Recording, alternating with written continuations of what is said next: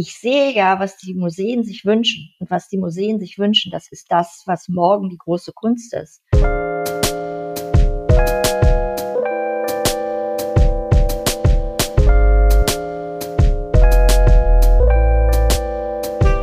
Hallo und herzlich willkommen zu Extrem dumme Fragen, dem Podcast über Kunst und die Welt. Mein Name ist Sebastian Spät und heute zu Gast ist die Kunstberaterin Bettina Böhm. Bettina stammt aus Wuppertal. Nach einer Bankenlehre stieg sie in den elterlichen Betrieb, ein großes Entsorgungs- und Recyclingsunternehmen ein, stellte nach 20 Jahren allerdings fest, dass sie noch mehr will vom Leben, entschied sich für ein Studium der Kunstgeschichte und wurde die erste Betreuerin der Sammlung von Thomas Olbricht, eine, wenn nicht sogar die bedeutendste Privatsammlung des Landes. Nach sechsjähriger Leitung von Outset Germany Switzerland, einer NGO, die durch Sponsoring aus der privaten Wirtschaft und Zuwendung aus privaten Mitteln Museen und Künstler finanziell unterstützt, gründete Bettina ihre eigene Charity-Organisation namens Lieb, um weiterhin Museumsarbeit international zu fördern. Viel Spaß mit dieser Folge. Doch bevor es jetzt losgeht, darf ich euch einen neuen Supporter vorstellen die Art Karlsruhe. Als strahlkräftiger Marktplatz im deutschen Südwesten bietet die Art Karlsruhe auch im Jahr 2023 ein spannungsreiches Erlebnis für alle Freunde der Kunst. 207 nationale wie internationale Galerien zeigen die Bandbreite des Kunstmarktes, von hochkarätigen Gemälden der klassischen Moderne bis zu herausragenden Werken der Gegenwart. Die Vielfalt der künstlerischen Positionen auf der Art Karlsruhe spiegelt sich auf der Messe jedoch nicht nur in den unterschiedlichen Stilen, sondern auch in den gebotenen Preisklassen. So bietet die Art Karlsruhe nicht nur etablierten Sammlerinnen und Sammlern eine geeignete Plattform, ihre bestehenden Kollektionen um neue Werke zu erweitern, sondern richtet sich auch bewusst an Kunstmarkt-Neulinge. Spannende Entdeckungen in allen Preisklassen sind in jeder der vier Messehallen möglich.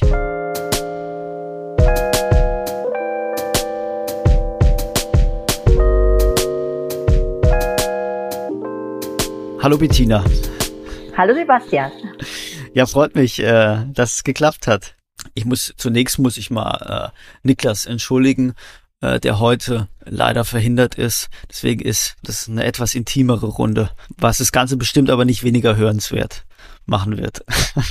Wollen wir Hoffe hoffen. Ich nicht. Ich weiß ja jetzt nicht, äh, was wir, was wir vermissen, weil ich Niklas noch nicht kennengelernt habe. Aber ähm, wir kriegen das hin, denke ich mal. Denke ich auch. Wir werden es gemeinsam wuppen. Äh, Bettina, ich habe dich im Vorfeld als jemanden ähm, kennengelernt, indirekt als jemanden kennengelernt, der unheimlich schwer zu greifen ist, weil du eben ähm, so viel scheinbar 24/7 unterwegs bist. Ist das ähm, die die Nebenwirkung deines Berufs als Kunstvermittlerin? Lässt sich das gar nicht vermeiden? Das ist die Nebenwirkung, glaube ich, wenn das Leben aus Kunst besteht und zwar in jeder Hinsicht. Ähm, wenn man sich wirklich äh, in alle möglichen Richtungen mit Kunst beschäftigt und zwar, also ich sag vielleicht mal, wie es angefangen hat, also dass ich mich mit Kunst beschäftigt habe. Es fing mit dem Sammeln an, was dann zum Studium der Kunstgeschichte geführt hat, äh, dahin, dass ich eine größere deutsche bekannte Sammlung katalogisiert habe, ähm, dass ich dann mich philanthropisch äh, schon, ich glaube, anfänglich vor 30 Jahren ähm, engagiert habe, zuerst für ein Museum, dann für eine philanthropische Organisation, dann diese Organisation in eine eigene Organisation überführt habe und inzwischen auch im Bereich Kunst berate. Ja. Ja, jetzt habe ich mir jetzt habe ich mir äh, einfach rausgenommen, dich als äh, Kunstvermittlerin ähm, vorzustellen. Ja. Ähm, würdest du dich selbst so vorstellen? Ähm, Vermittlerin im weitesten Sinne und auch im engeren Sinne, muss ich sagen, ja, weil ähm, das, was ich vorher, was, also was ich vorher einfach nur aus reinem Interesse an der Kunst gemacht habe, also angefangen äh, mit meinem ehemaligen Mann äh, eine Sammlung aufzubauen und dann, das war das Interesse so groß, dass man einfach viel mehr wissen wollte. Dann habe ich meinen Beruf gewechselt, ja, äh, und äh, habe dann eben Kunstgeschichte studiert. Am Anfang eigentlich ähm, nur aus Spaß an der Freude. Ich wollte aber immer breit studieren. Ich habe dann äh, ich habe in Düsseldorf Kunstgeschichte studiert, weil ich damals in Essen gewohnt habe und es in Düsseldorf einen neuen ähm, Lehrstuhl an der äh, Heinrich-Heine-Universität gab, der noch sehr jung war. Also Kunstgeschichtsseminar waren, ich glaube, wir waren damals 300 Studenten. Und die Lehrenden dort waren einfach top für das, was ich wollte. Ich wollte breit studieren. Ich wollte nicht, heute muss man sich ja eigentlich äh, schon sehr früh spezialisieren. Ich wollte einfach alles wissen. Äh, durch die, von der Antike bis zur Gegenwart und äh, durch alle Gattungen. Und das konnten die da bieten. Ich hätte auch nach, nach Bochum gehen können. Ähm, da musste man sich aber von Anfang an äh, auf eine Epoche äh, festlegen. Und das war eben gar nicht das, was ich wollte. Weil ich, ich wollte einfach Wissen anhäufen, ja, äh, um die Kunst dann auch besser beurteilen zu können. Und darf ich da kurz, ja, darf ich da kurz reingrätschen? Musst du unbedingt, weil du musst mich unbedingt zwischendurch immer, führen. weil ich verzettel, weil, weil ich, äh, äh, das ist äh, eine Krankheit bei mir, ja, das sagt mir meine Familie auch ständig. Fass dich kurz, ist besser. Ähm, ich verzettel mich nämlich dann so, dass ich gar nicht mehr weiß, wo ich eigentlich herkomme. Ähm, ja. Aber bin ich richtig informiert, dass du Kunstgeschichte studiert hast, als mhm. du das, ähm, naja, das, was zumindest für die meisten das Studienalter ist, eigentlich schon überschritten. Ähm, total. Total hat es nämlich 2012 ja, genau. hast du angefangen äh, genau. Kunstgeschichte. Genau. Also ich war äh, nee, nicht, nicht 2012, sondern äh, zwei, 2012 92. hast du deinen Abschluss gemacht, entschuldige. Ja, dazwischen war eine Riesenpause, äh, die äh, damit zusammenhing, ähm, dass ich mein Studium unterbrochen habe für lange Jahre, um äh, die Sammlung von, von Thomas Olbricht äh, katalogisieren zu können. Und dann gab es hinterher noch andere Gründe, auch äh, familiäre Gründe, ähm, warum äh, das halt gedauert hat. Ja, und zwar 2012 war ich dann endlich fertig, wo schon jeder gedacht hat, na ja, warum jetzt noch dieser Abschluss, ja aber ich mag keine unvollendeten Sachen, also habe ich das dann irgendwann doch noch fertig gemacht. Okay, aber ich glaube, wir, wir müssen, ähm, wir müssen mal so ein bisschen versuchen, Struktur in deinen Karriereweg ja. reinzubringen.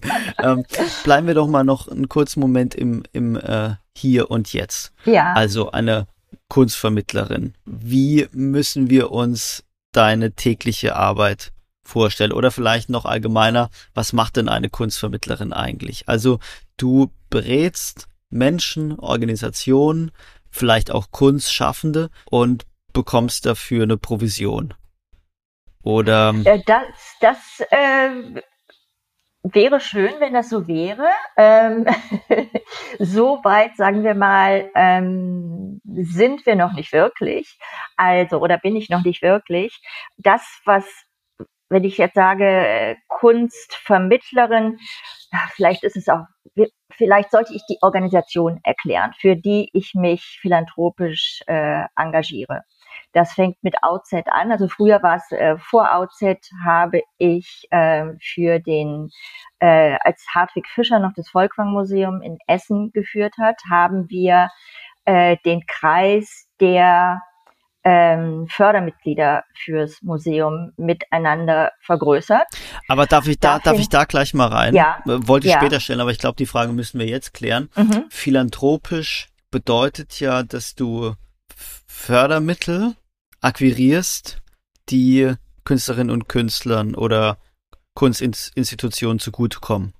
Ja, im, am Museum war es erstmal breiter gefasst, dass wir halt Mäzene fürs Museum gefunden haben, was dann natürlich am Ende das gleiche, das Ergebnis ist dann das gleiche, weil die Mäzene geben dann eben Geld rein, damit das Museum äh, besser operieren kann. Ähm, bei Outset muss man sagen, Outset ist eine NGO, die die Kunst für Museen fördert. Das heißt, nicht, dass man an Museen etwas schenkt, was man hat, sondern die Museen haben Wünsche, die sie sich aufgrund finanzieller Engpässe unter Umständen nicht, äh, nicht erfüllen können. Das können sein Ausstellungsförderung, äh, wo Gelder fehlen. Das kann sein, dass man gerne eine Arbeit produzieren will.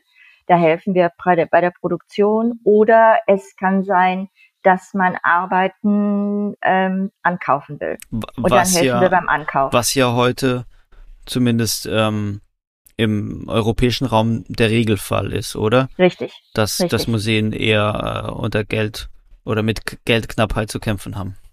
Ja. Mhm. Und da hat, äh, da hilft OutSet äh, in, ich glaube, immer noch neun verschiedenen Ländern. Also ich habe 2015 ähm, von meinen, äh, von meinen äh, Vorgängerinnen OutSet Deutschland übernommen und habe dann noch ein Chapter in der Schweiz gegründet. Ähm, habe das bis, äh, wir haben jetzt 23, bis 21 für OutSet gemacht, für den Verbund. Und dann haben wir im Jahr 21 sozusagen wirklich den Leap äh, gewagt in die Selbstständigkeit und haben eine eigene Organisation gegründet, die im Grunde das Gleiche tut, nur wir sind halt freier. Also wir sind nicht mehr in einen Verbund eingebunden, so dass wir freier agieren Mhm. können.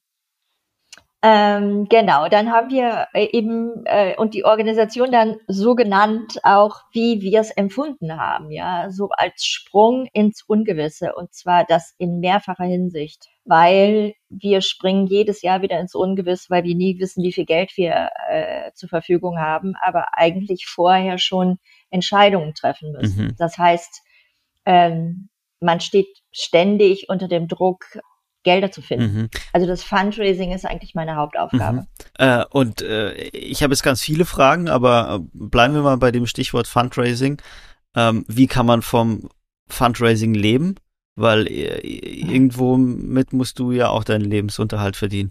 Richtig, und da kommen wir dann dahin, wo ich äh, mich sozusagen als BBCC, Bettina Böhm Cultural Consultancy, ähm, selbstständig gemacht habe äh, vor drei, vier Jahren, ähm, weil man natürlich nicht nur von den Rücklagen leben möchte, sondern auch ähm, neues Geld verdienen will. Sonst fühlt sich das nicht gut an, wenn man, weil die NGO muss von Zeit zu Zeit unterstützt werden. Und wenn man dann ständig nur seine Rücklagen angreift, äh, gibt das kein gutes Gefühl, Mhm. sagen wir mal so. Und, und als, als Kunstberaterin, Kunstvermittler arbeitest du eben so, dass du äh, wirklich im klassischen Sinne für deine Beratungstätigkeit, Vermittlungstätigkeit ein Honorar bekommst. Ja, genau. Und, und dieses Feld der Kunstvermittlerinnen und Kunstvermittler, dieser, äh, die, dieser Markt, ähm, was ist es für ein Feld? Würdest du äh, uns mal so bitte da, da einführen? Ich nehme mal an, das ist ja eher ein internationaler Betrieb. Das ist es, das stimmt. Ähm, ja, wie meinst du, wie, wie soll ich das definieren? Es sind ja ganz unterschiedliche Persönlichkeiten, ja. Also allein, wenn man sich anschaut, äh, wen ihr in eurem Podcast schon äh, alles interviewt habt, da sind ja viele Menschen dabei, von denen man sagen kann, das sind Mhm. Kunstvermittler. Also ja? würdest du Matthias Arndt pauschal als eine Art Konkurrenten sehen? Ähm, Mitbewerber. Da, da würde ich gerne hinkommen. also ich schätze Matthias sehr, das weiß er auch. Und äh, der macht einfach eine großartige Arbeit, aber der ist halt seit Jahrzehnten ähm, in diesem Bereich tätig. Und wo ich mich die ganze Zeit noch philanthropisch äh, beschäftigt habe, da habe ich große ähm, äh, großen Nachholbedarf, kann man sagen. Aber, aber, aber was auf jeden Fall schön ist, ist, dass ich ja in der Zeit, in der ich mich mit Kunst beschäftige, mich permanent weitergebildet habe. Also mein Wissen, das Wissen, was ich meinen äh, Kunden ähm, zur Verfügung stellen kann, denke ich mal, das kann damit mithalten, ja. Nur nicht der Kundenstamm. Was, was hast du für eine Art von Kundschaft? Sind das äh, Privatleute oder sind das Institutionen? Also jetzt, wenn, wenn ich von, von dir als Kunstberaterin spreche. Das sind Privatleute. Das sind Leute aus meinem Netzwerk, das sind keine Institutionen, nein. Also man kann nicht ausschließen, dass es dazu vielleicht auch mal kommt, aber es sind äh, momentan keine Institutionen. Und es sind dann ähm, es sind hauptsächlich Menschen, die ähm, so beschäftigt sind mit mit ihrer mit ihrem mit ihrer Brotarbeit, ähm, das wahrscheinlich auch in den meisten Fällen lukrative Jobs sind, dass sie eben den Wunsch haben, ihr sagen wir mal vielleicht eine Gruppe ihr Geld sinnvoll wertsteigernd anzulegen, andere vielleicht ähm, für die für andere ist Kunst vielleicht eine Leidenschaft, die aber ähm, nicht genug Zeit haben, sich intensiv mit Kunst zu beschäftigen und deshalb deinen Rat suchen. Ja, oder auch beides tun, ja. Also ähm, die Menschen, mit denen ich zusammenarbeite, die sind durchaus, ähm, haben auch schon selber gesammelt und äh, nehmen einfach, ich sehe natürlich mehr, ja, weil ich, ähm, diese Menschen haben ja, für die ist Kunst ja nicht der Beruf, für die ist Kunst äh, eine Leidenschaft und die sind vielleicht auch sogar noch häufiger auf Messen unterwegs, als ich es derzeit sein kann. Manchmal wünschte ich mir, ich wäre mehr auf Messen unterwegs, äh, äh, sitze dann aber im Büro äh, über äh, Förderanträgen für die NGO bis äh, in die Nacht. Aber dadurch äh, schärfe ich natürlich meine Expertise auch beispielsweise durch unsere Förderanträge, ja. Ich sehe ja, was die Museen sich wünschen. Und was die Museen sich wünschen, das ist das, was morgen die große Kunst ist was jetzt am Anfang unter Umständen noch ähm, in den Kinderschuhen steckt und sich danach erst richtig entwickelt. Und diese Expertise, die ich durch die Philanthropie auch praktisch gleichzeitig mitbekomme, ähm, die ist ja da, die kann ich meinen potenziellen Kunden oder meinen Kunden, die ich schon habe, zur Verfügung stellen. Mhm. Und den zusätzlich und und den den Kunden, den du beim Aufbau oder bei der Weiterentwicklung einer Sammlung hilfst, ähm, würdest du sagen, dass du, dass du da eher eine Geschmacksberatung äh, durchführst oder ist, ist das, geht es eher in Richtung Anlageberatung? Also Anlageberatung äh, gar nicht, mhm. äh, weil ich kann nur etwas tun, was, was mir wirklich Spaß macht. Natürlich freut sich jeder, wenn man ein Kunstwerk kauft und es hinterher an, an eine Wertsteigerung erfährt. Ja, das geht mir genauso. Aber ich würde nie dahingehend beraten. Also ich würde immer sagen, kauft, was ins Budget passt und was euch gefällt. Äh, also zuerst, was euch gefällt und dann muss man gucken, ist es das Budget oder ist es das nicht? Und dann trifft man die Entscheidung. Also so bin ich immer herangegangen. Ja, für mich ist das einzige Kriterium, was mich davon abhalten kann, was zu kaufen, was mir gefällt, das Geld. Wenn das Budget nicht da ist, kannst du es vergessen, ja.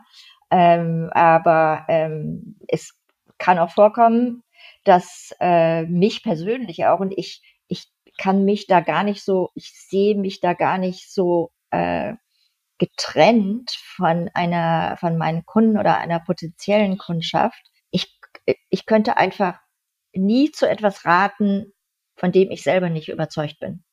Und so eine, so eine Beratung, ähm, wie läuft die ab? Haben die meisten äh, äh, deiner Kundinnen und Kunden, haben die eine genaue Vorstellung und vielleicht auch einen Bestand an Kunstwerken, mh, hm, auf dem sie weiter aufbauen wollen?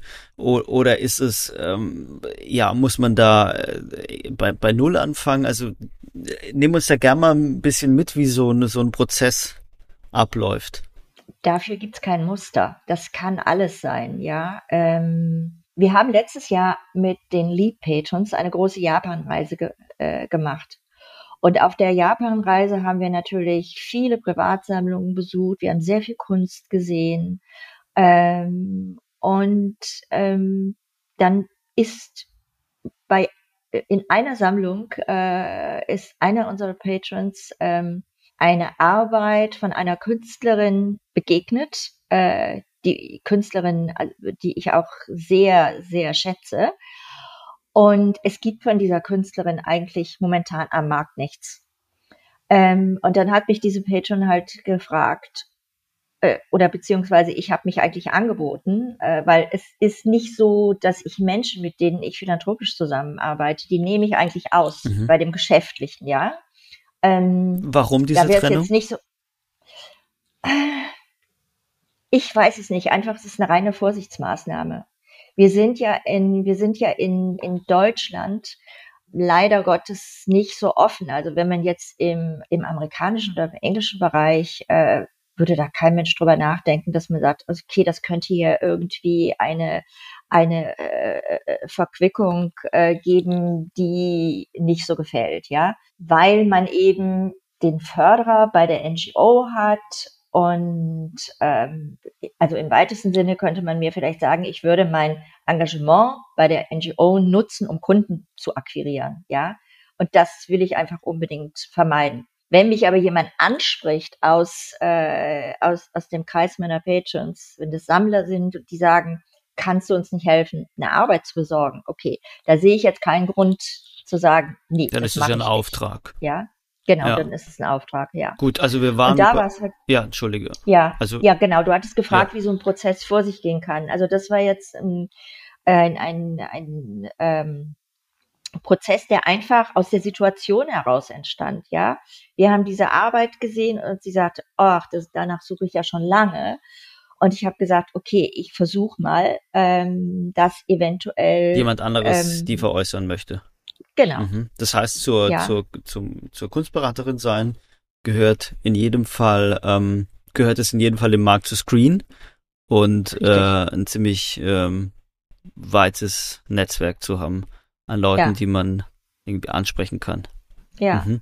aber und das entsteht eben über die Zeit, mhm. ja, durch verschiedenste Tätigkeiten, die man im Laufe äh, mhm. der Zeit ausübt. Okay, dann, dann haben wir äh, Fall eins und äh, jetzt habe ich dich eben so nach, nach, nach der Geldanlage gefragt. Gibt es auch Fall X, ähm, wo dann jemand kommt und sagt, ich habe die und die Geldsumme, willst du mir für die, sagen wir jetzt mal die 500.000, willst du dir mir da eine, eine Minisammlung aufbauen?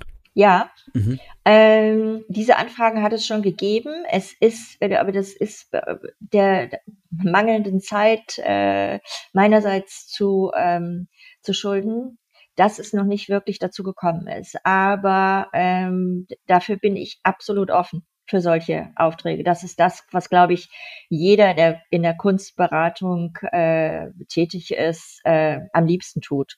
Und ich glaube, dass man das auch nicht für viele Menschen machen kann, ähm, weil das eine ziemlich starke äh, Bindung erfordert ähm, zwischen den zwischen, zwischen den beiden zwischen, Seiten. zwischen Auftraggeber Auftragnehmer. Genau. Dieses dieses Feld der Kunstberaterinnen und Kunstberater, ähm, wie wie groß ist da die Konkurrenz? Sagen wir äh, ein potenzieller Kunde, wie viele äh, Kunstberaterinnen und Berater kommen auf dem? wenn ich das sagen könnte. Und die Frage ist ja auch, wo fängt denn der, wirklich der professionelle Kunstberater an, ja? Ähm, es gibt ja immer mehr Menschen und äh, wenn ich jetzt, wenn ich vielleicht das mal ein bisschen pauschalieren sollte, würde ich sagen, Menschen, die sich permanent auf Instagram vor Kunst posten, sind für mich keine professionellen Kunstberater, ja.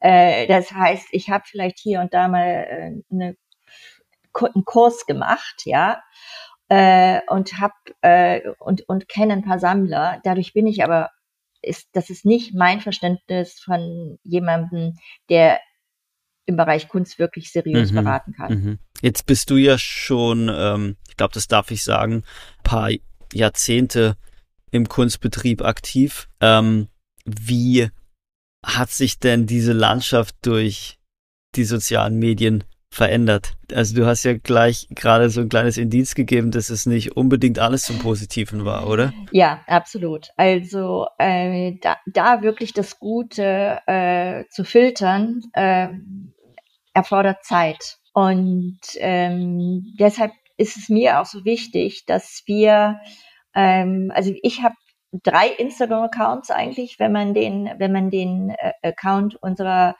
äh, NGO Lieb also eben Lieb, äh, dazu nimmt. Bettina Böhm ja. und die, den Account ja. deiner Kunstberatung? Genau, den würde ich eigentlich, es, ähm, es macht keinen Sinn, so viele Accounts zu haben. Also man sollte das, man sollte das bündeln und das möglichst in einem, der mich als Person abbildet und der, der andere sollte das philanthropische Engagement abbilden. Das ist jetzt einfach zu viel. Wie wichtig ist ähm, Selbstinszenierung in deinem Geschäft? Puh, also man kann sie nicht vollkommen vernachlässigen. Also, wenn man sich unsere Website anschaut, dann, ich glaube, man muss schon, die Leute wollen schon wissen, wer steht dahinter.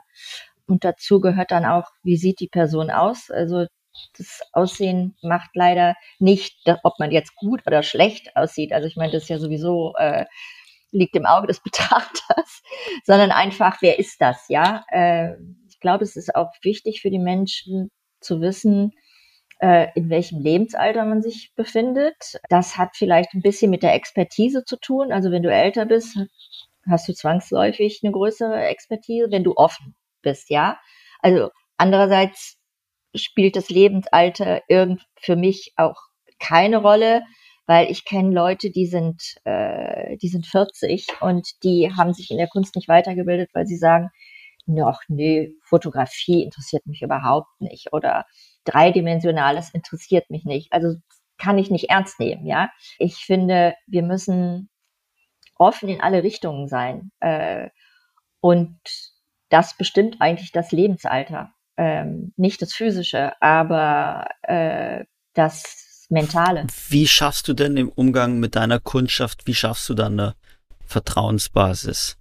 Also vielleicht kannst du aus deiner Erfahrung sagen, was den Leuten, die mit dir zusammenarbeiten, was denen wichtig ist, was die eben brauchen, damit sie mit dir zusammenarbeiten. Ich glaube in erster Linie Zuverlässigkeit. Man kennt mich eigentlich als Menschen, der absolut zuverlässig ist und auch äh, sehr fleißig, wenn das eine äh, wenn das eine, heutzutage noch als gute Eigenschaft angesehen wird, ja.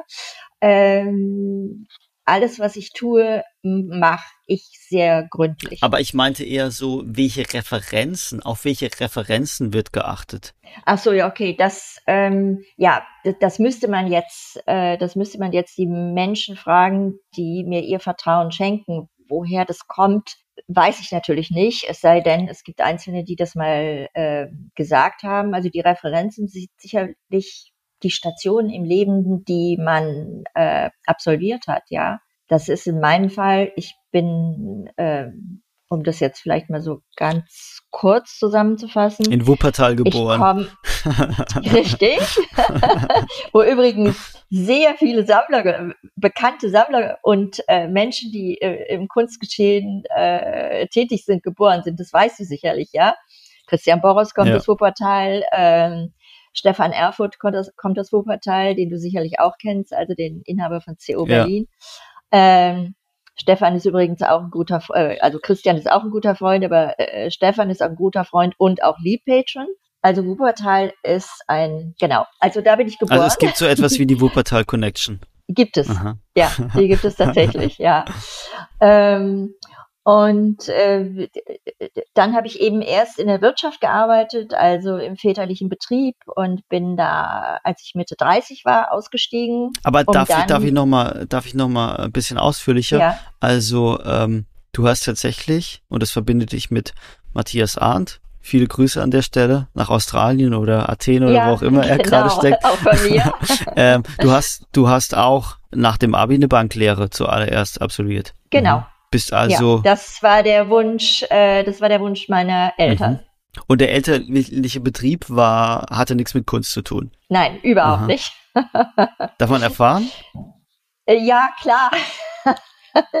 ähm, Entsorgung und Recycling. Aha. Was ganz anderes. Ja, aber ich, ich habe mir ja. ja ein bisschen schlau gemacht und tatsächlich ein sehr ähm, etablierter Betrieb, kann man sagen. Ja, wir haben dann mhm. in den 90er Jahren an, an die Firma äh, damals noch Redmann äh, verkauft, äh, mhm. äh, Remondis, ähm, die inzwischen weltweit, glaube ich, 30.000 Mitarbeiter haben. Äh, ich habe damals mit einem der Söhne von Remondes der, zusammen äh, den, äh, also das war, ich glaube, da war ich Anfang 20 und Ludger Redmann war auch Anfang 20, haben wir den, ähm, den, den äh, Juniorenverein unseres Verbandes, also des väterlichen Verbandes äh, gegründet. Also wir, auch da waren wir sehr engagiert und äh, ich habe das auch mit einer gewissen Freude im elterlichen Betrieb gemacht, aber habe dann irgendwann gemerkt, ich musste noch was anderes in meinem Leben. Also Entsorgungs- also und Recyclingswesen konntest du dir nicht bis, ähm, bis ans Ende des Lebens. Nein. Aha. Okay, okay. Also zum Leidwesen meines Vaters damals, aber er hat es dann äh, doch geschluckt. Und gab es zu der Zeit, also in diesen jungen Jahren, schon irgendwelche Berührungspunkte mit Kunst? Überhaupt nicht. Das heißt, die, der Vater, äh, die Mutter haben nicht gesammelt? Nein. Nein. Museumsbesuche? Die, die, die, nein, auch nicht. Das waren die typischen Nachkriegsunternehmer, Aha. die äh, ihre, ihre ganze Kraft in den Aufbau einer Firma gesteckt haben. Mhm. Mit großem Erfolg, muss man sagen. Also ähm, ich war im Betrieb für den Bereich Human Resources zuständig und wir hatten 1000 Mitarbeiter. Das war, deshalb war es auch nicht so einfach, das äh, abzugeben. Ja, das mhm. war schon, ähm, ja, es war schon auch eine gute Aufgabe, in der ich viel gelernt habe. Also ich glaube, dass das ganze, das ganze Management in den beiden Firmen, die ich jetzt leite, äh, könnte ich vielleicht gar nicht so, wenn ich äh, nicht diese Vorbildung gehabt hätte. Mhm. Aber du, du warst doch über ähm, fast 20 Jahre im elterlichen Betrieb. Ähm, Oder sozusagen in ja, den, den Nachfolgebetrieben knapp, knapp. dann. Ja, ja. also mhm. 16, 17 Jahre. Mhm. Ja. Und ähm, dann der äh, in diesen in diesen fast zwei Jahrzehnten hast du dann eine Leidenschaft, eine Sammelleidenschaft für Kunst entwickelt oder? Das kam tatsächlich mit, äh, das hat angefangen in mit einem Besuch der Art Cologne ähm, 90, ja, ich glaube 90, mhm. zusammen mit meinem Mann und da haben wir die erste Arbeit, die wir gekauft haben, überhaupt, waren drei Männer von Stefan Balkenhol. Ah ja. Aha. Also eine dreiteilige Skulptur. Und wir waren damals in Essen gerade in ein neues Haus gezogen und sehe ich die noch äh, vor mir äh, in den Garten schauen. Ja. Gab es den zu der Zeit noch ähm, einigermaßen erschwinglich zu kaufen, den Balkenhol oder? War damals auch schon teuer, muss ich sagen. Ja, aber ähm, ja, wir waren ähm, beide sofort davon überzeugt. Und warum ausgerechnet Balkenhol? Warum? Äh, ich kann es, ich kann dir eigentlich bei keinem Kunstwerk, äh, was, doch, es gibt Ausnahmen, aber äh, bei den meisten Kunstwerken kann ich dir nicht sagen, warum. Das heißt, du kaufst einfach, nicht strategisch? Mich, nein, überhaupt nicht. Mhm. Die sprechen mich irgendwie emotional äh, an, in ihrer Zurückgenommenheit, auch in, vielleicht auch in ihrer Farbigkeit, in ihrer Schönheit. Also ich bin jetzt gerade, wo ich hier sitze, bin ich umgeben von einer Bunny Rogers äh, in ihrem Tom Ford Kleid, von einer ähm, äh, Lichtarbeit von äh, Pamela Rosenkranz, äh, von einer anderen Lichtarbeit von Lu Yang und von einem wunderbaren abstrakten Scheibitz, auf den ich blicke. Ähm, und äh, über mir hängt eine Lampe von Björn Dahlem und da hinten sehe ich ein Kreuz unter der Decke von Gerhard Richter. Also total unterschiedlich. Und trotzdem gibt es, ich könnte jetzt wirklich nicht sagen, ob es hier einen roten Faden gibt, aber es gibt Stimmen von Menschen, die äh, mich besuchen. Also der größte Teil meiner Kunst, mit der lebe ich ja, und ich habe auch hier ein total offenes Haus. Ähm, die sagen, es gibt diesen roten Faden. Aber wie der nun aussieht, ich habe keine Ahnung. Und als ähm, Kunstberaterin gehst du da ähnlich bauchgesteuert vor? Ähm, da gehe ich mit den Leuten natürlich in die Galerie.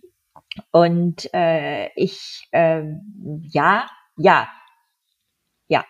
Also hat es, äh, um, um nochmal die Frage von, von eben aufzugreifen, hat dieses Kunstberaterin sein schon was von Geschmacksberaterin?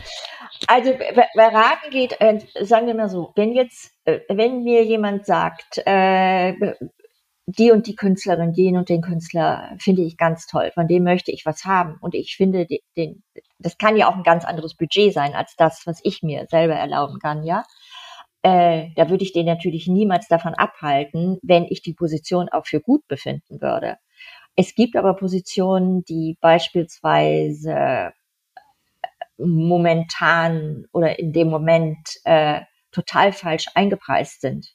Dann würde ich auch sagen, hm, davon würde ich eher abraten oder ich würde ähm, sagen, also bitte jetzt nicht unbedingt das, was wir hier sehen, sondern da gibt's bessere Arbeiten aus der Werkphase oder eine andere Werkphase, ja. Ähm, und das ist eben etwas, was äh, man als Laie äh, nicht so unter Umständen nicht so gut beurteilen kann. Man kann das natürlich heute alles wissen. ja, weil der Kunstmarkt ist ja total durchlässig, weil wir alles auch auf, äh, im, im Netz äh, recherchieren können. Aber dazu braucht man viel Zeit. Und ähm, die Zeit hat man unter Umständen nicht. Ich meine, vielleicht kann man das vergleichen mit einem Innenarchitekten, ja, der ja, ähm, den man ja auch nicht unbedingt braucht. Äh, aber man hat vielleicht nicht den Überblick über den Markt. Was gibt es alles? Ja, was gibt es an Contemporary Design? Was gibt es an, äh, an älteren Design? Ähm, ich leite gerade ein größeres Projekt äh, hier in Berlin ähm, für einen Sammler, der sowohl ein guter Freund äh, als ein, äh, ein, Patron, sogar Trustee unserer NGO ähm, ist, äh, für den baue ich gerade ein Haus um in äh, Berlin. Das Haus wird, äh, kriegt ein Layer von außen mit Kunst. Das Haus ist voll mit Kunst. Hier bin ich aber gar nicht für die Kunst zuständig, weil er hat eine eigene, äh, sogar mehrere Kuratoren für seine Sammlung sondern ich bin für den gesamten Umbau zuständig und auch für die Möblierung, also für die Ausstattung. Mhm. Das heißt, du ähm, bist, du bist auch, du bist im weitesten Sinne sowas wie eine Projektmanagerin. Ja, mhm. genau. Und an der Stelle vertrete ich dann auch den Bauherrn vor den, vor den Architekten. Ähm, also so weit kann es auch gehen, ja, dass mhm. ich, mhm. ich könnte mir auch vorstellen, was ich momentan noch nicht mache, aber ich könnte mir auch vorstellen, dass Leute, die, es gibt ja immer mehr Sammler, die nach Berlin ziehen, um hier äh, ein Second Home zu haben, ja. Ähm, dass man die auch berät, oder es gibt auch welche, die noch gar keine Sammler sind, die nach Berlin ziehen und ein Second Home haben. Also ich glaube, da gibt's viel Beratungsdesiderat, äh, ja fände ich auch spannend, sich auf dem Gebiet zu bewegen. Wie, wie, ist es bei dir? Ist Berlin deine erste Heimat oder dein Second Home? Also ich bin 2013 nach Berlin gezogen. Äh, bin nach meiner Trennung habe ich erst äh, bin ich von Essen nach Düsseldorf gezogen und habe da äh, zwei Jahre gelebt und in der Zeit, in den zwei Jahren habe ich die Wohnung hier in Berlin äh, mit einem befreundeten Berliner Architekten umgebaut ähm, das hat so lange gedauert, weil wir beide so detailversessen sind. Und ähm, dann bin ich ganz nach Berlin gezogen, weil mich das Pendeln dann doch ein bisschen, du bist dann irgendwie nie an einem Ort wirklich, ja. Also wenn du, wenn, wenn, wenn du so eine Neigung äh, zum Perfektionismus hast, wie ich, dann willst du immer, wenn du nach Hause kommst, dann muss der Kühlschrank gefüllt sein, dann müssen schöne Blumen auf dem Tisch stehen, es muss alles sauber und gepflegt sein. Äh, und das, äh, wenn du als Single lebst, und ich lebe seit eben seit einigen Jahren als Single, äh, ist es extrem anstrengend. Und vor allen Dingen, in welchem Zuhause äh, hängt welche Kunst, ja. oder? Wobei das entlastet ja eher das Lager. Also das wird, da wird es ja günstiger an der Stelle. Das habe ich mir damals auch mal schön geredet. naja, aber in äh, deinem Fall ist es doch unvermeidlich ähm, zu pendeln, oder? Ich also, bin permanent unterwegs, ja. aber ich habe eben kein Second Home mehr. Mhm. Und ich muss dir aber sagen, wenn ich im Rheinland bin, und da bin ich sehr häufig, gerade momentan, weil wir nämlich im September dort eine große Benefit-Auktion ähm, ausrichten werden, äh, fühle ich mich da wahnsinnig wohl. Mhm, mh. Aber ähm, ähm, bis, bis äh, vergangenen Monat warst du in Südamerika, habe ich mir sagen lassen. Nee, da sind wir im September diesen, nee, im November diesen mhm. Jahres. Äh, ich, ich, wollte nach, ich wollte auch nach LA, ich wollte nach Madrid, aber äh, genau, das, die permanente Planänderung äh, geht einher mit meinen Aufgaben, ähm, weil äh, Wunsch und Realität sind da leider nicht immer mit zu, äh, zu vereinbaren. Total, ja. Und in diesem Jahr ist es eben so, dieses Projekt, dieses Hausprojekt, das muss so bis zur Berlin Art Week fertig werden. Äh, dann also in dem da, Rahmen soll es zu besichtigen sein, oder? Kann sein, dass es dann zu besichtigen ist. Also von außen ist es dann auf jeden Fall zu besichtigen und auch das äh, wird sich lohnen. Ähm, aber der Sammler wünscht sich halt äh, zum äh, zur Berlin Art Week äh, die Housewarming Party. Also im September. Im September, genau. Aha, okay. Und die muss ich auch ausrichten. Und acht Tage später haben wir dann die, äh, die, ähm, die Benefits-Auktion in der Langen Foundation in Neuss. Also bis dahin wird's, äh, ist es, sagen wir mal, arbeitsreich. Und deshalb musste ich sowohl LA, also die, die Freeze, äh, als auch äh, Madrid die, die Messe absagen. Leider Gottes Mhm. konnte ich nicht hin. Und wenn man so einen anspruchsvollen Kunden hat, wie, wie du jetzt mit dem Hausherrn, ähm, muss man da aufpassen, dass, ähm, dass, dass die andere Kundschaft nicht zu kurz kommt, dass man nicht zu abhängig wird von dem einen. Ja, äh, ja, aber da muss man durch, ja. Also das, da, da kann man dann nur sagen, okay, erst das eine und das richtig gut machen, weil äh, wenn du zu viel auf einmal machst, dann bist du ja nicht in der einzelnen Sache gut, ja. Und ähm, das war am Anfang nicht zu solch einem Projekt, wie es sich dann entwickelt hat, äh, äh, geplant. Am Anfang sollte das Haus nur neu eingerichtet und ein bisschen aufgehübscht werden, vielleicht die Bäder verändert. Und am Ende haben wir alles total entkernt. Und das machen wir jetzt schon seit drei Jahren. Also der andere Bereich ist ausbauungs äh, ausbauungsfähig danach. Mhm, mhm. Ähm, es sind aber jetzt doch, also ich höre das jetzt zum ersten Mal. Wir hatten tatsächlich vor, vor dieser Podcast-Aufnahme nicht die Möglichkeit, uns, uns kennenzulernen oder uns auszutauschen. Deswegen ist jetzt so meine erste Wahrnehmung äh, oder, oder mein erster Eindruck, ähm, das sind jetzt ja doch zwei ähm, unterschiedliche Felder, äh, Felder, oder? Also sozusagen diese, diese Hausumgestaltung jetzt, ähm, Mhm. das ja jetzt mein erster Eindruck eher so in die Richtung Innenarchitektur geht. Mhm. Und, und das andere ist ja die, die klassische äh, Kunstberatung. Ja. Ähm, Aber es greift ineinander. Es greift Mhm. ineinander, weil in diesem Haus, also das, das Haus ist schon was ganz Besonderes, ja, weil, ähm, weil da eben so viel Leidenschaft für, also ich meine, die Kunst kannst du ja auch ausdehnen auf, auf Design, ja. Wir haben hier in diesem Haus wahnsinnig viele Referenzen an, ähm, an die, an die Designer, an die Mid-Century-Designer. Okay, Und, äh, und die Kunst, die dort gezeigt wird, referiert auch. Also das ist, das, das geht in beide Richtungen, ja. ineinander über. Das geht tatsächlich ineinander über, ja. Mein, meine Frage war jetzt so, äh, in die Richtung, bist du da eher so in dieses Projekt ähm, reingestolpert oder reingezogen worden? Oder ist das schon so in deinem Betätigungsfeld, dass zur Kunstberatung eben auch das Feld ähm, Design gehört und beides ineinander übergreift? Ähm, unbedingt. Denn also jemand, der schön wohnt, der, dessen Zuhause kann man sich ja eigentlich nicht ohne Kunst vorstellen. Und umgekehrt, ja. Also meines Erachtens gehört das zusammen, unbedingt.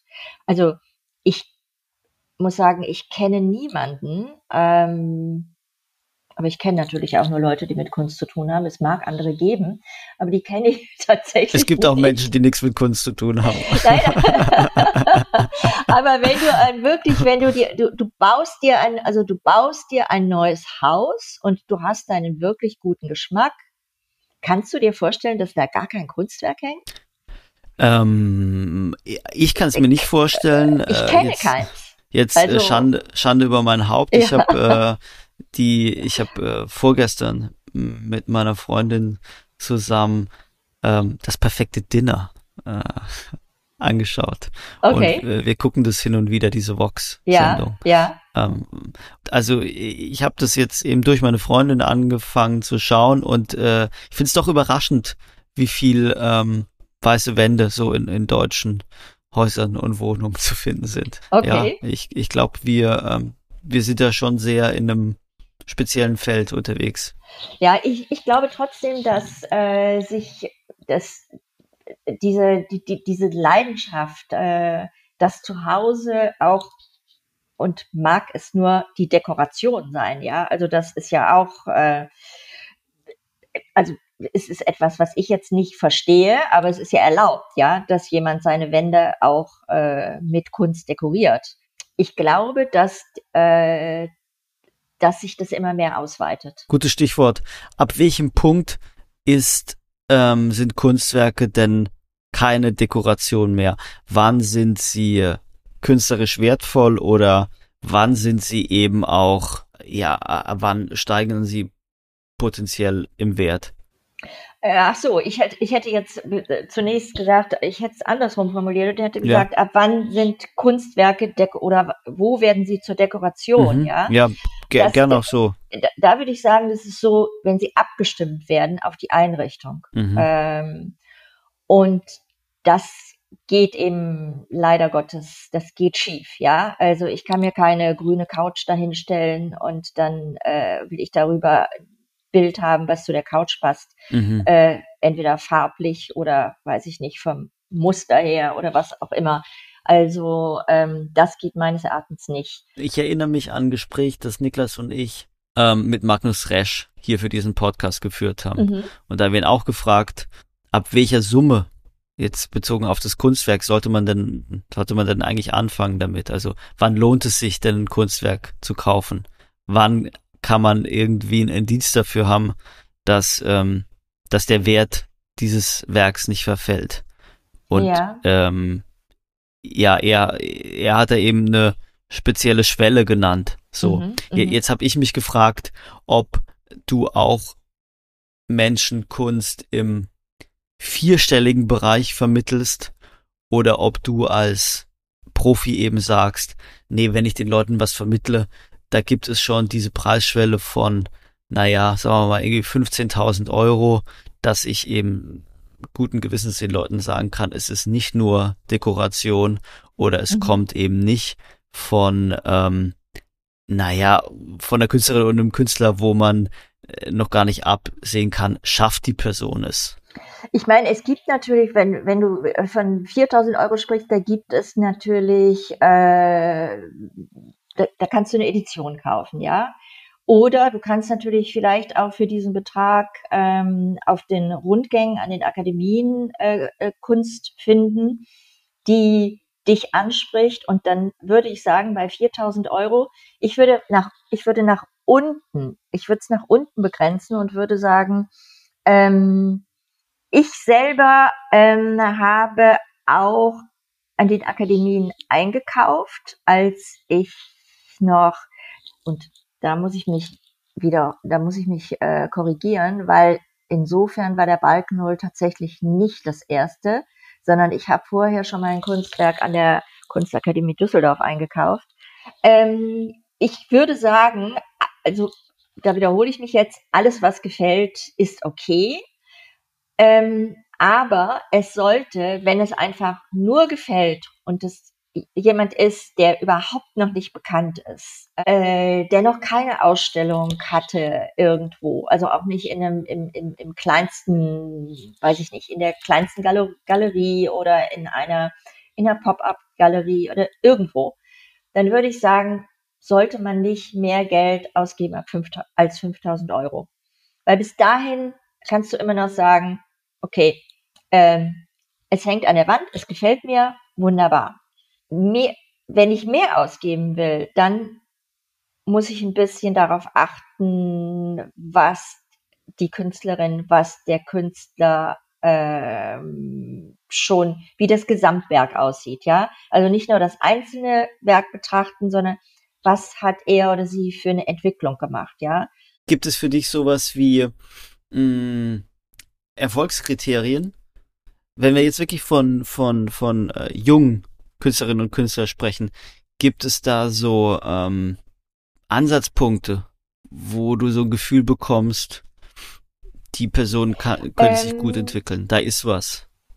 Du meinst es jetzt nicht werkbezogen, sondern es kann, äh, ja, äh, also ich gehe mal davon aus, dass du es nicht werkbezogen meinst. Ich würde sagen, ähm, wenn ein Künstler, eine Künstlerin schon mal, ich mag immer nicht die Kontraktion, sorry, deshalb nenne ich immer die Künstler und die Künstlerin, ähm, schon mal in einem Kunstverein ausgestellt hat, ja, weil Kunstvereine sind für mich der perfekte, ähm, wie soll ich sagen, äh, mir fehlt gerade das, das, das, das Wort, äh, der Generator eigentlich für, ähm, für wirklich gute Kunst, weil Kunstvereine können sehr unabhängig, sehr schnell, äh, auch mit kleinem Budget richtig gut agieren. Das ist übrigens ein Punkt, warum wir mit Lieb äh, demnächst auch noch ein neues Förderpro Förderformat ähm, lancieren werden, was ausschließlich die Kunstvereine, also was machen wir zusätzlich zu dem zu den bisherigen Formaten, was die Kunstvereine unterstützen wird. Aber also das nur noch als Ergänzung. Also die Kunstvereine sind für mich auf jeden Fall Institutionen, die ähm, die, die auf mich, auf, auf die, die du dich verlässt oder den weil du sozusagen Teil wirklich sehr, sehr gute Kuratoren arbeiten. Mhm. Also der Kölnische Kunstverein ist dafür ja ein, ein wirklich auch ein, ein super Beispiel. Aber auch andere, der Düsseldorfer, aber auch kleinere, Bonner Kunstverein, ähm, Bielefelder Kunstverein, ja, um jetzt nochmal in NRW zu bleiben, Münchner Kunstverein aber auch, äh, machen einfach eine herausragende Arbeit. Den Stuttgarter Kunstverein finde ich tatsächlich. Oder auch den finde ich überraschend gut. Ja, also ja. jetzt mal ausgeklammert die Kunst, äh, so-called Kunsthalle, die es hier in Berlin kurze Zeit, äh, in Berlin kurze Zeit gab, aber Kunsthalle Düsseldorf zum Beispiel, ja, oder Kunsthalle Bielefeld. Ähm, großartige Programme. Also Institutionen, die nicht, äh, die nicht, die keine eigene Sammlung haben und die immer wieder Ausstellungen machen auf wirklich ganz hohem Niveau. Also interessant, dass du jetzt so ähm, von Institutionen ausgehst. Ich habe gestern ein Interview mit ähm, Miriam Meckel ähm, gehört, mhm. die ja jetzt nach ihrer Zeit als Journalistin, also die hat eben jetzt auch eine Beratungsfirma und äh, sie meinte, dass sie sich bei Bewerbungsgesprächen, dass sie gar nicht auf Lebenslauf, gar nicht auf Vita einzelne Stichpunkte guckt, sondern sich nur ähm, überzeugen lässt von dem von dem Gespräch und von dem, von den Fragen, die das Gegenüber stellt. Mhm. Also suchst du oder inwieweit suchst du den persönlichen Kontakt zu Künstlerinnen und Künstlern, bevor du äh, ein Werk von denen vermittelst oder du selbst dir eins mh, hm, anschaffst? Ich will die in aller Regel immer kennenlernen, ja.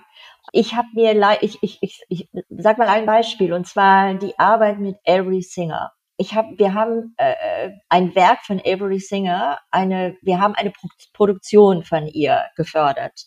2017 war das, glaube ich, äh, und haben diese Arbeit hinterher ans Museum Ludwig geschenkt. Das hat jetzt nichts mit meiner Beratung zu tun, aber du siehst, äh, du kannst es nicht richtig trennen. Ja. Äh, ich habe ja, ich habe ich hab bei, bei der Beratung natürlich mit Künstlern zu tun, äh, ich habe bei Lieb mit Künstlern zu tun. Es ist immer so, egal welchen Künstler ich gut finde. Ich will den eigentlich immer kennenlernen. Bei Avery Singer war es so, dass damals, äh, inzwischen ist ja, du weißt, war einer der Global Player bei Hause und Wirt. Die Sammler, die ich kenne in aller Regel, die sind, ähm, also das, was die, die, die Kunstwerke von Avery inzwischen kosten, da sind die meisten draußen. Ähm, das ist einfach äh, so nach oben gegangen. Aber worauf ich eigentlich hinaus will, ist, als ich sie kennenlernte, war sie schon eine Künstlerin, da war sie ja noch bei Krauper Tuscany Zeitler in Berlin. Und sie war eine Künstlerin, die noch sehr nahbar war, äh, mit der du auch richtig Spaß haben konntest. Und wir haben, äh, wir haben wirklich richtig Freude gehabt, dieses Projekt zu entwickeln. Ich, äh, sie hat damals eine neue Technik ausprobiert und äh, es gab drei Möglichkeiten, diese Technik anzuwenden. Das waren drei Firmen. Ähm, die eine war in Kanada, die eine war in China und die dritte war in Horgen bei Zürich. Und sie hat sich dann für, für Zürich entschieden. Und es gibt ein Bild, das habe ich genau vor Augen, ein Foto, das habe ich genau vor Augen, da habe ich sie besucht, da in, ähm, bei Zürich, äh, in dieser, in dieser, äh, in dieser Werkstatt.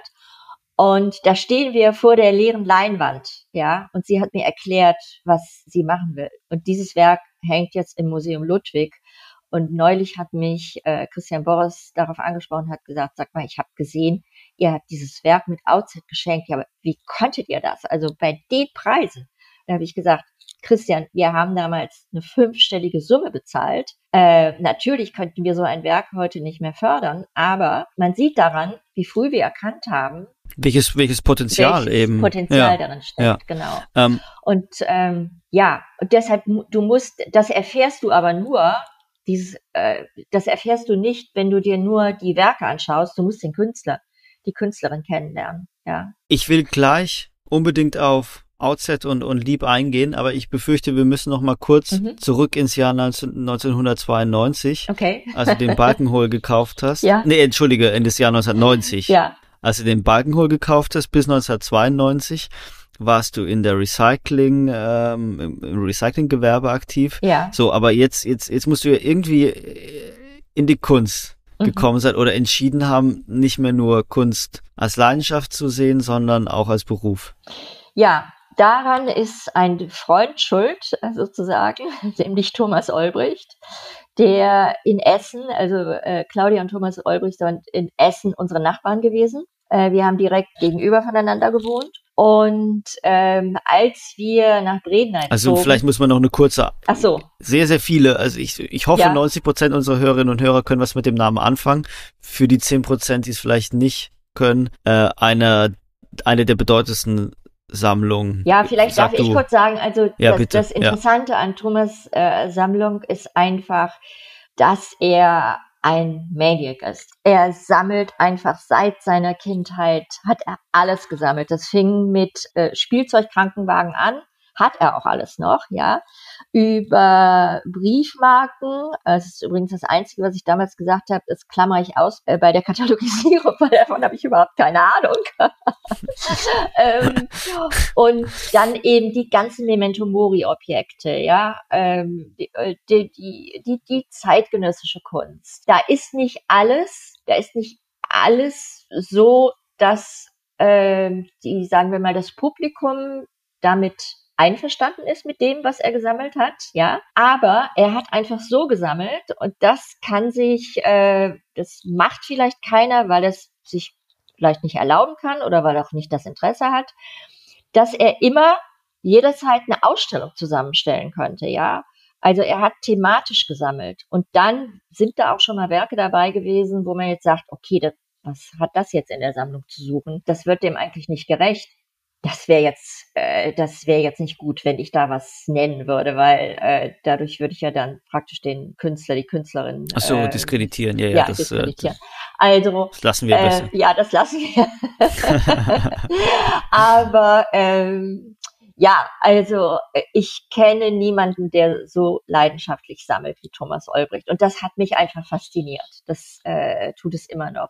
Ich weiß, und er, und er hat dich sozusagen als Managerin äh, für seine mich, Sammlung gewinnen wollen? Oder? Es war damals so, dass er in eine neue Ära eintrat, sozusagen des Sammelns. Er ist ja Arzt, er ist Endokrinologe, Professor für Endokrinologie an der Uni in, äh, in, in Essen, äh, was übrigens sein Sammeln auch, also diese, dieser Bereich hat sein Sammeln stark geprägt, also deshalb das ganze, der ganze Memento Mori Bereich. Und äh, meine Frage war, ähm, wie du zu ihm gekommen bist oder ja, wie, ja. Äh, wie die also, Zusammenarbeit. Merkst, ich, gerate, ich gerate ins Schwärmen, wenn ich, äh, wenn ich an die Sammlung denke und äh, möchte die unbedingt äh, äh, verteidigen gegen äh, gegen äh, gegen Angriffe. Also ich ähm, er hat mich damals gefragt, da war ich eben, äh, da hatte ich das Studium gerade begonnen, als er mich fragte, ob ich die Sammlung katalogisieren würde, weil er, wie gesagt, in eine neue Ära eintrat, weil sich gerade ganz andere finanzielle Möglichkeiten auftaten. Äh, ich weiß, Thomas mag es nicht, äh, wenn man seinen familiären Hintergrund nennt, deshalb äh, mache ich das jetzt auch nicht. Aber es haben sich durch den Verkauf der Firma ganz neue Möglichkeiten mhm. ergeben. Ich glaube, kann das, man bei Wikipedia leicht, ja, äh, leicht genau. nachlesen. Das hat eben dazu geführt, dass er gesagt hat, ich will mich jetzt ganz auf Sammeln konzentrieren. Er hat äh, und auf also, Sammeln von Kunst dann in dem auf, Fall, oder? Auf Sammeln von Kunst und Objekten mhm. weiterhin auch, ja. ja Memento, okay. Also mhm. der Memento, Memento Mori-Bereich, äh, der war ihm immer, immer sehr wichtig. Und äh, den hat er ausgebaut. Ich glaube, es gibt keine andere Sammlung auf dieser Welt, die ähm, von dieser Güteklasse ist in dem Bereich. Und das gar, es, diese ganzen Kunstwerke, ich glaube, als ich anfing, waren es 5000, 6000, die schon da waren. Die waren halt noch nicht katalogisiert. Die waren in allen möglichen Wohnsitzen verteilt und keiner wusste auch so recht. Es gab Lager hier, Lager da, Lager zu Hause. Da konnte man gar nicht mehr durchgehen. So viel äh, Dinge waren da gelagert, dass man auch gar nichts mehr finden konnte. Und es galt halt jetzt, weil es gab dann die Idee, das Museum zu machen in Berlin Dazu musste aber natürlich eine Ordnung geschafft werden. Und, also den Collectors Room. Genau. Und mhm. ich, ich war nicht mehr involviert in den Collectors Room, weil das dann schon nach ein paar Jahren der, äh, der Zusammenarbeit habe ich dann gesagt, Thomas, du sammelst so verrückt weiter. Ich kann natürlich hier bleiben, aber dann mache ich niemals meinen Abschluss. Ja, ich, ich, ich möchte jetzt diesen Abschluss äh, machen und deshalb Kunstgeschichte äh, jetzt. Genau, Kunstgeschichte. Ja. Und deshalb habe ich dann, äh, das war der Grund, warum ich aufgehört habe bei Thomas. Und also jetzt, jetzt muss ich aber nochmal kurz klären, wann hast mhm. du denn angefangen, Kunstgeschichte zu studieren? Nagle mich nicht fest, es kann es war, ich glaube, es war 95 oder 96. Und wann hast du angefangen für Thomas Olbricht die Sammlung zu äh, katalogisieren? Um 2000 rum. Mhm. Ja. Das heißt, die Zusammenarbeit kam so zustande, dass ihr, ihr wart Nachbarn. Ja. Er hat von deinem Interesse für Kunst mitbekommen. Ja, ich, und dass du dich ich da zuerst von seinem, weil äh, wir waren sozusagen, wir sind hingezogen und waren eingeladen zu einem ersten Abendessen. Äh, da waren Museumsleute aus, aus, aus Essen dabei und Künstler auch. Ich weiß noch, es war gerade Kippenberger war gerade gestorben, mhm. weil an dem Abend war Kippenberger ein großes Thema und da habe ich zum ersten Mal die Sammlung gesehen und ich kam rein und sah Damien Hirst und äh, äh, Nye, unglaublich tolle äh, äh, Werke von Nye und ich weiß nicht, ich, ich weiß nicht mehr, was ich damals beim ersten Mal alles gesehen habe, aber ich war sofort fasziniert. Mhm. Und ja, dann. Diese Zusammenarbeit, die war dann auch deine Professionalisierung. Ja, genau. Ich, also erlaubt mir, dass ich das frage, war, war das so eine Phase der Orientierungslosigkeit? Nein, überhaupt Suche? nicht. Nee. nein, nein, weil ich war ja voll eingebunden in mein Studium. Ich war mhm. sozusagen zu dem Zeitpunkt scheinfrei, ja, weil äh, und wollte mit meiner Magisterarbeit anfangen. Mhm. Und die lag dann eben jahrelang ähm, oder war nur in meinem Kopf. Äh, das Thema war in meinem Kopf, aber äh, ich konnte mich nicht darum kümmern und bin dann voll in diesen Job hinein ja eingetaucht, der aber mich total ich finde es so spannend. Hat. Also mit welchem Plan hast du denn deinen Management-Job aufgegeben, um Kunstgeschichte zu studieren? Mit dem Plan, mich mit Kunst zu beschäftigen. Und Im, aber mit dem Plan auch im, im, Markt zu arbeiten? Nee, den hatte ich da noch gar nicht. Nein, nein. Ich habe Just for Fun studiert eigentlich. Wirklich Just for Fun und weil ich alles wissen wollte, was damit zusammenhängt. Ich bin ein sehr spontaner Mensch, wie man sich vorstellen kann. Also ich habe ihm gesagt, lass mich eine Nacht drüber schlafen und am nächsten Morgen habe ich gesagt, okay, mache ich. Okay. Aber doch, es gab, es gab einen Plan. Es gab einen Plan und zwar den, dass ich die Katalogisierung und das Studium parallel mache. Halbtags zur Uni nach Düsseldorf fahren und den anderen halben Tag in der Sammlung sitze. Und das hat vom ersten Tag an nicht funktioniert. So eine Sammlung zu katalogisieren ist ein Fulltime-Job. Ja, nicht nur, dass du dann das katalogisieren musst, was schon da ist, mhm. aber, wie ich ja eben sagte, äh, äh, Thomas ist Maniac. Der hat, ich, es gab Wochen, da lagen irgendwie 20 neue Kunstwerke in einer Woche auf, bei mir auf dem Schreibtisch. Und es ging ja nicht nur darum, die zu katalogisieren, sondern es gab noch keine Verwaltung für, äh, ich war die Einzige ich musste die Sachen ja auch alle irgendwie an Land bekommen. Das heißt, ich musste mich um das Shipping kümmern, um äh, ich, ich weiß gar nicht, ob er, ob er wollen würde, dass ich das jetzt hier so sage, aber es gibt wirklich so, so Lust, äh, eigentlich ist es so lustig, weil er kam manchmal von Messen mit so einem kleinen Zettelchen zurück, wo dann nur ein Künstlername drauf stand und teilweise ist ihm nicht mal der, die Galerie. Ich habe gesagt, du, ich muss ja wenigstens die Galerie wissen. Wie ist der Ansprechpartner? Kann ich da ansprechen, um das Kunstwerk irgendwie. Äh, und, ach, das findest du schon raus. Ähm, ich muss da mal nachdenken, das findest du schon raus. Das ja, war in der Zeit, in der, ähm, oder es war eine Zeit, die noch nicht so digitalisiert war. Ja, wie, äh, richtig. Ja, ja, wir mussten da natürlich auch ein Programm finden, mit dem wir arbeiten. Und äh, da haben wir ein tolles Programm gefunden, was ich mir heute im Büro wünschen würde, muss ich sagen. Und ich auch überlege, ob wir da nicht umsteigen, aber es ist einfach wahnsinnig teuer. Aber äh, ja, all das hing damit, also es war eigentlich der Aufbau der ganzen Administration. Und warst du, warst du auch, also wenn es um die Anschaffung ging, seine Beraterin oder hat er? Äh, Nein, er, hat einen, äh, Thomas hat einen wunderbaren Berater, auch ein gemeinsamer Freund äh, äh, äh, gehabt. Ich glaube, inzwischen ähm, arbeiten sie auch wieder ein bisschen zusammen. Ich weiß es aber nicht genau.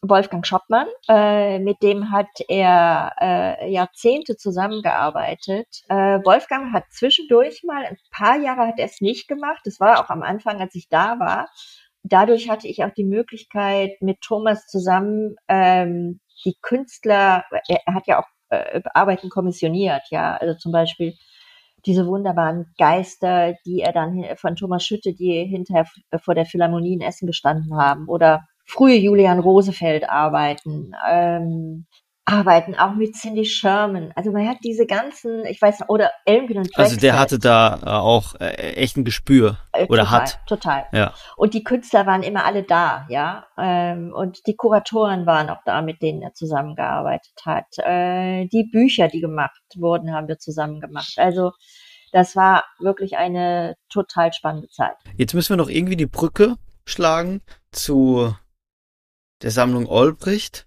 und deiner heutigen Tätigkeit ja, als Gründerin von, von Lieb? Ja. It's your job. äh, ja, also wie ich am Anfang schon gesagt habe, also äh, Lieb ist ja sozusagen die Weiterentwicklung von Outset, von meiner Tätigkeit bei Outset. Mhm. Ähm, Und Outset bist du, äh, bei Outset hm, warst du von 2000 15 bis 2021. Richtig. Und vorher war ich Outset Patron. Also bei meinen Vorgängerinnen war ich Outset Patron äh, und habe geschaut halt, was die machen. Und ich fand es so spannend, dass ich mir dann hinterher eben vorstellen konnte, dass ich das übernehme. Patron bedeutet? Das sind die Förderer. Das sind die Förderer der äh, Gesellschaft, die eben uns ermöglichen, die Projekte, die bei uns angefragt äh, werden, zu verwirklichen. Mhm. Also die uns Geld geben, quasi. Jetzt, jetzt müssen wir vielleicht mal klären. Ähm, es gibt ja so Einrichtungen in Deutschland, eine traditionsreiche Einrichtung wie den Kulturkreis für deutschen Wirtschaft. Mhm. Dann gibt es ja verschiedene Förderkreise der äh, Kunstinstitutionen in Deutschland. Ähm, Häuser wie ich hoffe, ich sage jetzt nichts Falsches, aber ich könnte mir vorstellen, dass Häuser wie das Haus der Kunst, das Häuser wie das äh, Städel oder die Schirn, dass die, dass die auch einen eigenen Förderkreis haben. Die haben alle Freundeskreise, natürlich. Freundesförderkreise, ja. Kunstakademien, das, das weiß ich aus meiner eigenen Vergangenheit. Die Kunstakademie Karlsruhe beispielsweise hat natürlich auch äh, einen Förderkreis. So, was ist jetzt der Unterschied zwischen diesen Einrichtungen, die es wahrscheinlich schon ein paar äh, Jahrzehnte länger gibt als Outset und Lieb? Was ist denn der Unterschied? Der Unterschied ist, dass wir institutionsungebunden fördern. Also wir fördern ganz breit. Äh, es, es müssen, äh, es müssen ähm, äh, öffentliche Institutionen sein, also es müssen auch NGOs sein. Ähm, in der Regel sind es die klassischen Museen oder auch Kunstvereine, Kunsthallen. Und das aber nicht nur in Deutschland, sondern das kann auch international sein. Wir haben zum Beispiel jetzt in der aktuellen äh, Saison eine Arbeit von Henrike Naumann für das äh, Sculpture Center New York gefördert. Es muss nur laut unserer Statuten, äh, die uns ja zum Teil äh, das Finanzamt vorgibt, äh, muss ähm, die Förderung, wenn sie denn im Ausland stattfindet, muss sie irgendeinen positiven Impact für die deutsche Kulturlandschaft haben. Ah ja, okay, okay. Das wäre auch tatsächlich meine Frage gewesen. Also Outset, da hast du ja den Dachraum verantwortet mhm. und äh, Lieb ist ähm, eine deutsche Einrichtung. Nein, wir fördern auch international.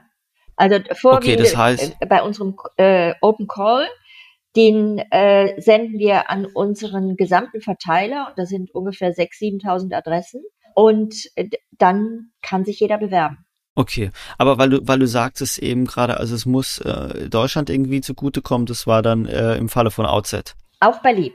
Die, äh, also Lieb ist quasi, äh, wenn wir jetzt von der Rechtsform her gehen, ist es praktisch die gleiche Firma geblieben, weil bei Outset war es auch schon so, dass jedes, jedes Land hat also es, es gibt ja keinen internationalen, kann ja keinen internationalen Verbund einer NGO geben, weil jedes Land ja eigene Vorschriften, äh, was die Rechtsform von, äh, von, von NGOs angeht, hat. Also bei uns gibt es dann die GOG oder die GGMBH oder den Verein. Mhm. Ich wollte keinen Verein gründen, weil da bist du extrem unflexibel, weil du jede Entscheidung immer mit den Vereinsmitgliedern tre äh, äh, treffen musst. Das wollte ich mir nicht antun.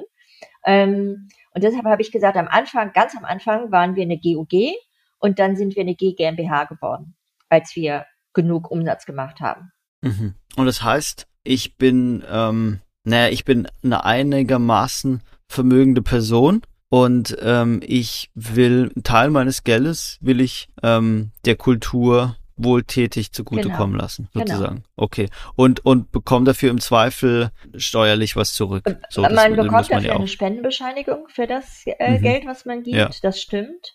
Äh, und dann sind natürlich unsere Förderer haben unterschiedliche Vorstellungen es gibt solche, die einfach nur Geld geben und mit unserem ganzen Programm nichts zu tun haben wollen.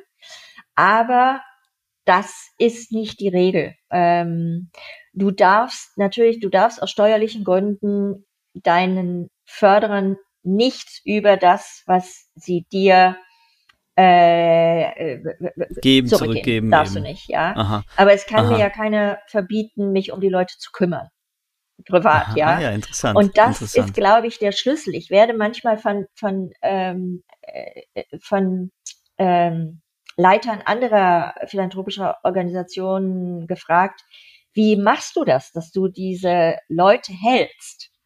Und da, das ist eine ganz einfache Frage. Das sind, die werden alle irgendwie zu Freunden. Man muss sich mhm, um die mhm. kümmern. Ähm, und das ist ja auch schön. Das macht Spaß. Da waren unsere vorherigen Podcast-Gäste, die, die Gräflings, ja. waren für mich auch so ein schönes Beispiel dafür, dass an Kunst ja häufig auch so die Erwartung äh, geknüpft ist, dass sie Gemeinschaft äh, generiert. Ja. Oder, oder, oder so, oder, ja, ich, lass es mal so stehen. Ja. So. Genau das und, ist es. Und äh, meine Frage an dich wäre jetzt, du hast es ja in Teilen beantwortet, also warum sollte man ausgerechnet Liebs ähm, Geld zugutekommen lassen und, und nicht anderen NGOs? Mhm. Also du, du musst ja schon äh, dafür sorgen, dass, also du musst ja Lieb li, äh, irgendwie ähm, attraktiv machen. Ja, ja, also eben über das, äh, über unser Liebprogramm hinaus ähm, wie gesagt, sind wir befreundet. Die Menschen, die uns fördern, nehmen auch an meinem Leben teil. Ich nehme an deren Leben teil, äh, äh, teilweise zumindest. Ähm, und wir machen die Reisen. Die Reisen sind äh, ein äh, sehr gutes Tool, um die Menschen auch untereinander, ja, also nicht nur die, die Interaktion zwischen mir und den, den Patrons oder den Trustees, sondern auch untereinander ähm, entstehen da ganz neue, ähm, ja, die Gruppe, sagen wir mal so, die neue Verbindungen. Die Gruppe ist wirklich ein ganz enger Freundeskreis. Und welche Einstiegshürden gibt es? Von der Summe her? Ja. Ja, also ganz wichtig, ganz wichtig ist, äh, dass dazu sind wir sogar gehalten, das zu prüfen, dass das Geld sozusagen sauber ist. Ja, ähm, also wir müssen die Kanäle, aus denen das Geld kommt, äh, prüfen. Also ähnlich wie wie ein Auktionshaus ist auch. Genau. Ja, tut. dazu mhm. ist man heutzutage verpflichtet ab einer bestimmten Summe. Und ähm, das ist das eine, aber das ist, ich meine, andere lerne, andere Menschen lerne ich in aller Regel gar nicht kennen. Ja, also das kann man schon mal voraussetzen, dass das gegeben ist. Dann müssen die aber auch zueinander passen. Ja, denn wenn man miteinander verreist, äh, muss man sich auch mögen. mhm. Und äh, ja, das ist natürlich immer ein bisschen eine Gratwanderung, ja. Äh, wir sind äh, aber, also ich glaube, es gibt gar keine Ausnahmen. Nee, es gibt keine Ausnahmen. Äh, gut, sind, wir haben auch schon mal eine Fluktuation gehabt, aber ähm, in aller Regel ist es einfach eine ganz wunderbare Gruppe. Wie viele seid ihr? Wir sind jetzt momentan ungefähr 40 und ich würde es auch ungern großartig erweitern, obwohl es natürlich toll wäre. Ähm, aber dann muss ich eher versuchen zu erweitern, ähm, dass, oder die, die Menschen davon überzeugen, dass sie noch mehr Geld geben. Weil, weil ich mich eben um jeden Einzelnen kümmern möchte, hat das natürlich irgendwo eine Grenze. Und ist das Berlin zentriert? Nein, überhaupt nicht. Mhm. Aber Deutschland. Also wir haben, Deutschland. wir haben äh, einen Patron aus Istanbul, der aber auch in Berlin lebt. Äh, wir haben eine Patron, die hat vorher in Kanada gewohnt, äh, in, in, in München und lebt jetzt in London. Ähm, wir haben äh, Patrons in der Schweiz, in Deutschland, äh, niemanden in Österreich gerade, obwohl in Österreich fördern wir relativ viel. Ähm, aber wir sind offen für, ja, da gibt's keine keine Grenzen. Aber, aber gibt es sowas wie äh, eine Einstiegssumme? Ja, mhm. 4000 Euro äh, als äh, Single und 6000 Euro als Paar. Im Monat? Nee, nee, nee, im Jahr. Im Jahr. Ja. Okay, das heißt, das, das schön, ist dann. Im Monat. ja, aber dann, dann, dann ist es ja tatsächlich ähm, eigentlich eine, eine Einrichtung oder eine Möglichkeit, die sich an viele Absolut. Leute ja. ähm, richtet. Ja. Jetzt, äh, da, da du das Ganze nicht unbedingt ausweiten willst, brauchen wir jetzt hier an der Stelle nicht nicht allzu sehr auf die Werbetrommel hauen, oder? Nein, aber schön wäre es, wenn ich, also ich habe zwei Trustees. Äh, Trustee ist, wenn man äh, mindestens 25.000 Euro im Jahr bezahlt. Äh, einer der beiden Trustees zahlt wesentlich mehr. Ähm, der andere äh, zahlt auch immer die 25.000 Euro, was toll ist. Aber wir, um noch relevanter fördern zu können, möchte ich natürlich noch mehr Geld generieren. Mhm. Und wir haben ja auch Kosten. Und die Kosten decken wir äh, total durch Sponsoren. Weil äh, die, die Gelder, die wir im philanthropischen Bereich einnehmen, also die gehen vollkommen in die Projekte. Mhm. Und die Kost für die, um die Kosten zu decken, brauche ich halt Sponsoren und da. Ähm, das sind Unternehmen ich, eher oder die, auch Privatpersonen. Das sind die Unternehmen, ja, ja, ja, ja.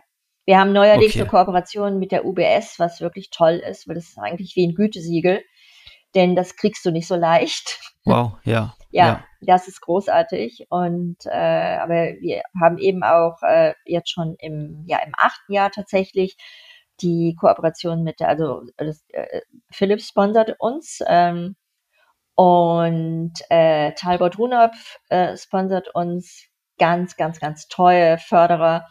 Äh, Merin Meri macht für uns den, den Internetauftritt und Tiffany's haben wir noch dabei. Ich hoffe, ich habe jetzt niemanden vergessen. Moment. Nein, ich habe niemanden vergessen. Also, ähm, das ist großartig, äh, weil äh, meine, ich meine, ich äh, arbeite pro bono, aber meine Mitarbeiter müssen natürlich bezahlt werden. Mhm. Und unser Büro.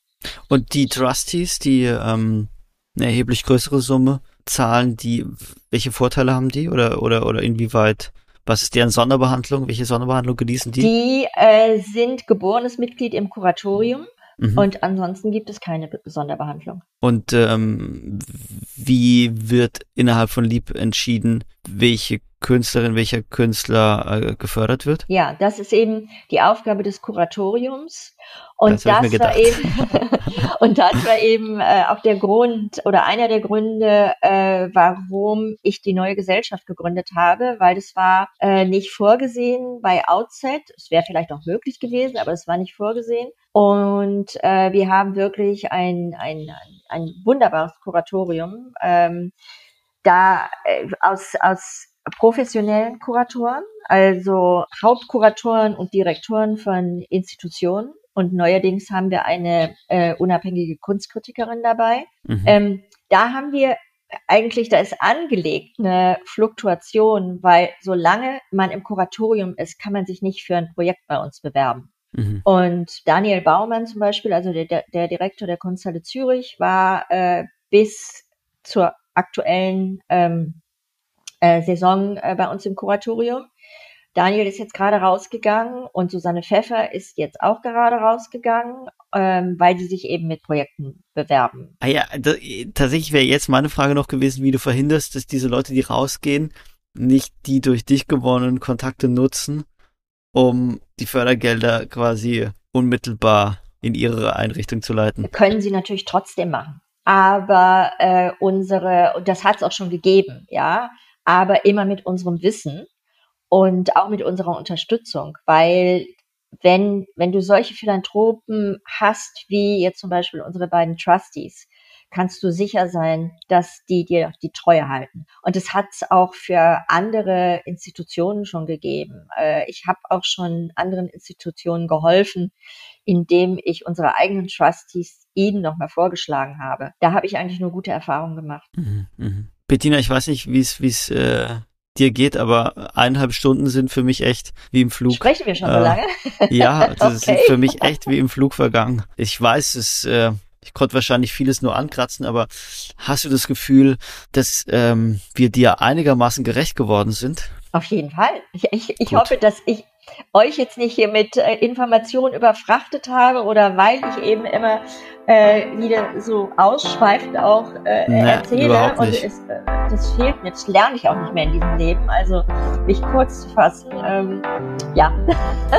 Überhaupt nicht. Ich fand es wirklich super, super spannend.